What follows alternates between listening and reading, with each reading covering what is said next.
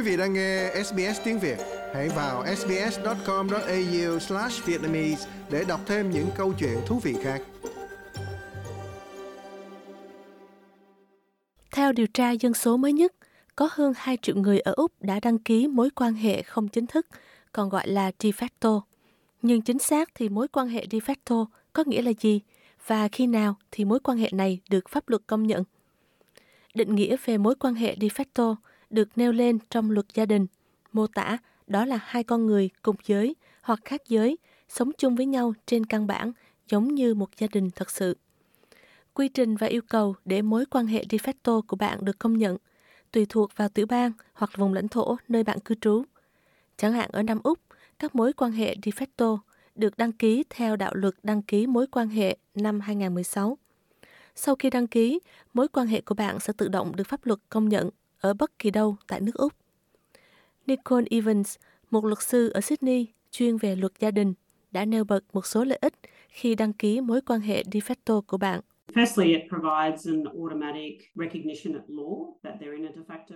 Thứ nhất, nó cung cấp sự công nhận tự động của pháp luật rằng hai người đang có mối quan hệ de facto. Vì vậy, bạn không cần phải chứng minh điều đó nữa. Lợi ích là nó có thể hỗ trợ những ai đang cố gắng xin visa trong trường hợp một người bạn đời vừa qua đời. Việc đăng ký mối quan hệ de facto cũng có thể ảnh hưởng đến bạn từ góc độ tài sản.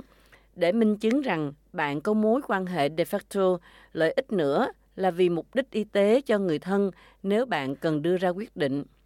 Bà Evans giải thích, việc đăng ký mối quan hệ de facto cũng có liên quan đến góc độ nuôi dạy con cái hợp pháp, đặc biệt đối với các cặp đôi đồng giới. Đặc biệt đối với phụ nữ, luật gia đình yêu cầu người mẹ không phải là người sinh ra, phải được công nhận là cha mẹ hợp pháp. Điều đó có nghĩa là cả hai phải có mối quan hệ de facto tại thời điểm đứa trẻ thụ thai.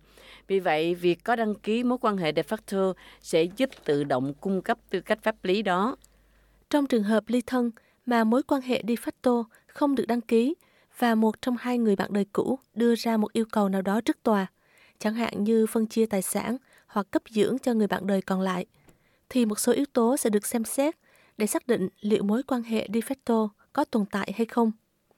Những yếu tố này bao gồm thời gian của mối quan hệ đã kéo dài bao lâu, có công khai hay không, có bất kỳ khoản tài chính chung nào hay không, hoặc sự hiện diện của quan hệ tình dục và liệu cặp đôi có sống chung với nhau như vợ chồng hay không.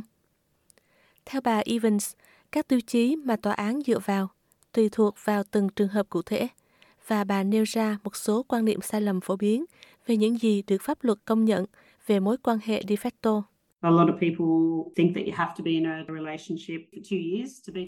Rất nhiều người nghĩ rằng bạn phải yêu nhau đủ 2 năm mới trở thành de facto. Điều đó không đúng. Cũng rất nhiều người nghĩ rằng nếu bạn đang có mối quan hệ de facto thì sau 2 năm, bạn tự nhiên sẽ được hưởng 50% tài sản của người kia. Một lần nữa, suy nghĩ đó là không đúng. Vì vậy, rất nhiều người nghĩ rằng bạn phải sống cùng nhau thì mới có được mối quan hệ de facto. Điều này cũng không đúng nữa. Có án lệ quy định rằng bạn có thể có mối quan hệ de facto nhưng có thể sống ở những ngôi nhà riêng biệt. Thậm chí còn có án lệ thừa nhận sự tồn tại của một cặp vợ chồng de facto ngay cả khi một trong hai người đã kết hôn hợp pháp với một người khác. Damien Kia, một luật sư chuyên về luật gia đình ở Brisbane giải thích.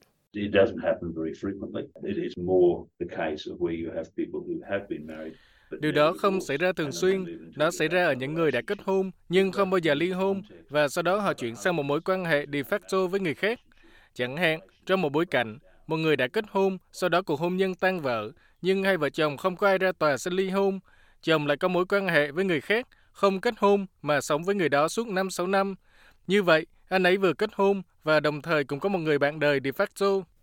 Các tranh chấp về con cái từ mối quan hệ de facto sau khi tan vỡ, chẳng hạn sắp xếp việc nuôi dạy con cái và thăm viếng con cái, được tòa án giải quyết theo cách tương tự như đối với các cặp vợ chồng đã kết hôn khác. Những hồ sơ xin trác hầu tòa có liên quan đến tài chính bao gồm phân chia tài sản hoặc nghĩa vụ chăm lo cho bạn đời cũ, phải được nộp trong vòng 2 năm kể từ khi chia tay người bạn đời de facto, trừ khi những trường hợp đặc biệt cho phép ngoại lệ.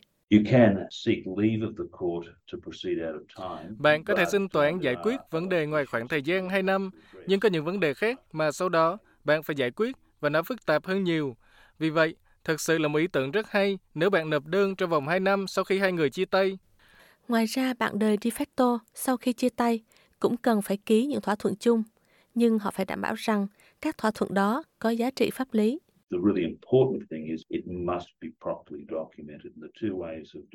Điều thực sự quan trọng là thỏa thuận phải được ghi nhận hợp lệ và có hai cách ghi nhận hợp lệ, đó là yêu cầu có trách của tòa án dưới sự đồng ý của cả hai để giải quyết cái vấn đề tài chính, hoặc hai bạn có thể ký kết một thỏa thuận tài chính. Luật sư Evans giải thích, các cặp vợ chồng de facto tương tự như những người đã kết hôn có thể ký kết một thỏa thuận tài chính trong bất kỳ thời điểm nào trong mối quan hệ của họ. Điều quan trọng cần lưu ý là loại thỏa thuận này chỉ có thể được chuẩn bị cũng như thực hiện bởi chuyên gia luật. Vì vậy, nó ghi nhận những gì cả hai bạn đóng góp vào mối quan hệ và sau đó nó sẽ xác định thỏa thuận về cách phân chia tài sản và nợ phải trả giữa các bạn trong những trường hợp ly thân và bạn cần gặp luật sư để soạn thảo những tài liệu này. Luật sư phải ký vào một văn bản cho biết họ đã cung cấp cho bạn lời khuyên pháp lý độc lập về những ưu điểm và nhược điểm của việc ký kết loại thỏa thuận tài chính này. Các cặp vợ chồng de facto sau khi ly thân cũng có thể tiếp cận các dịch vụ hòa giải để đạt được thỏa thuận giải quyết các tranh chấp liên quan đến con cái và tài chính. Fiona Bennett, cố vấn gia của Relationships Australia tại Tây Úc cho biết, hòa giải có thể giúp hai bên đạt được thỏa thuận công bằng và bình đẳng cho cả hai mà không bị cảm xúc cuốn trôi. Quá trình hòa giải là tự nguyện. Khi một bên khởi xướng, dịch vụ sẽ liên hệ với bên kia để hỏi xem họ có sẵn sàng tham gia hay không. Bà Pennett giải thích, nếu cả hai bên đồng ý tiếp tục, quy trình kiểm tra ban đầu sẽ diễn ra sau đó để hiểu rõ về lịch sử mối quan hệ, bao gồm mọi yếu tố rủi ro.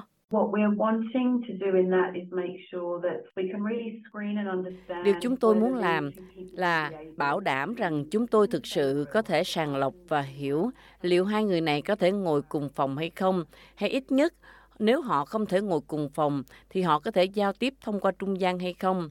Bạn biết đấy, chúng tôi thực sự sàng lọc rủi ro ở khía cạnh đó. Vì vậy chúng tôi bảo đảm rằng mọi cảm giác về bạo lực gia đình hoặc các hình thức kiểm soát cưỡng chế đều thực sự được biết trước khi quá trình hòa giải bắt đầu. Cuối cùng, lợi ích đối với các cặp vợ chồng ly thân sử dụng dịch vụ hòa giải là họ có thể cố gắng giải quyết tranh chấp của mình theo cách mà có một quyền lực bảo đảm cho họ. Nếu bạn ra hồ tòa, nó sẽ mặc nhiên trở thành một quá trình tranh luận và đối đầu trong khi đó, nếu bạn thông qua hòa giải, bạn sẽ tìm hiểu những gì bạn có thể nhìn thấy từ quan điểm của người khác. Nó cung cấp kiến thức trong quá trình thực hiện để thực sự bạn biết đấy, mọi người cảm thấy được trang bị để tự xử lý tình huống thay vì chỉ ngồi lại và được bảo phải làm gì. Like, share, comment.